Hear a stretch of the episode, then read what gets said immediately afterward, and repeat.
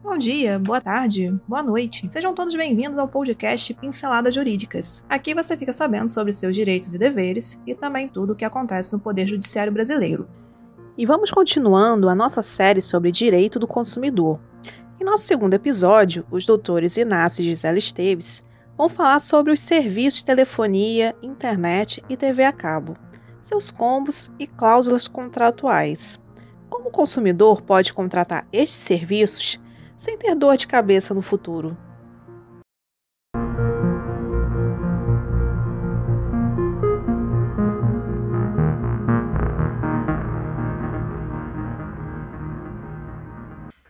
Empresas de telefonia, internet e TV a cabo são recordistas em reclamação.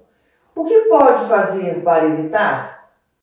Geralmente são empresas que oferecem o conhecido combo o consumidor nunca tem um serviço prestado a contento, ora, o sinal da telefonia móvel não pega determinada área em que o serviço foi contratado, ficando este sem um serviço ou a internet contratada vem em velocidade bem menor, tornando-se muito lenta, afetando inclusive o sinal da assinatura da TV. Por muitas vezes, caso não se chegue a um consenso com a prestadora de serviço na via administrativa, terá que recorrer à Anatel, Agência Nacional de Telecomunicações, proceder à reclamação ao PROCON e, se nada resolver, em esfera judicial e, em muitos casos, haverá necessidade da prova judicial para comprovar a falha na prestação do serviço. Por outro lado, quando ao reajuste de cobrança do plano contratado, este é anual, sendo que, em geral, as operadoras têm autorização de reajustar pelo IGPM, acumulado nos últimos 12 meses, e nesse caso não ocorre nenhum abuso ou reajuste do plano contratado. E essas negociações têm acontecido?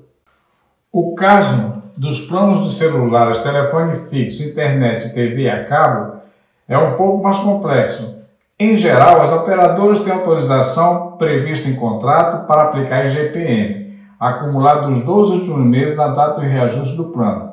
Sendo assim, muitos consumidores têm sido surpreendidos é, com altas que podem chegar a quase 18%, considerando-se a variação do índice nos últimos 12 meses.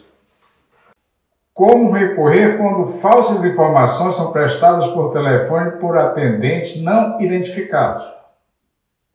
A opção de bloqueio ao telemarketing faz parte da lista das medidas para combater abusos, que também estabelece princípios como ligar em horários adequados, não ligar de forma insistente, respeitar o fato de os consumidores não desejarem receber ligações, receber e tratar reclamações sobre ligações indesejáveis, garantir adesão à lei de proteção de dados pessoais e, por fim, cooperar na melhoria do telemarketing em outros setores.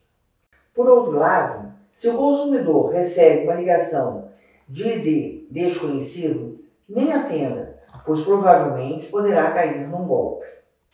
E se atender, não diga seus dados particulares e nem confirme nada, e procure saber caso o interlocutor tenha mencionado o nome do estabelecimento, se existe junto ao mesmo em outra ligação alguma pendência.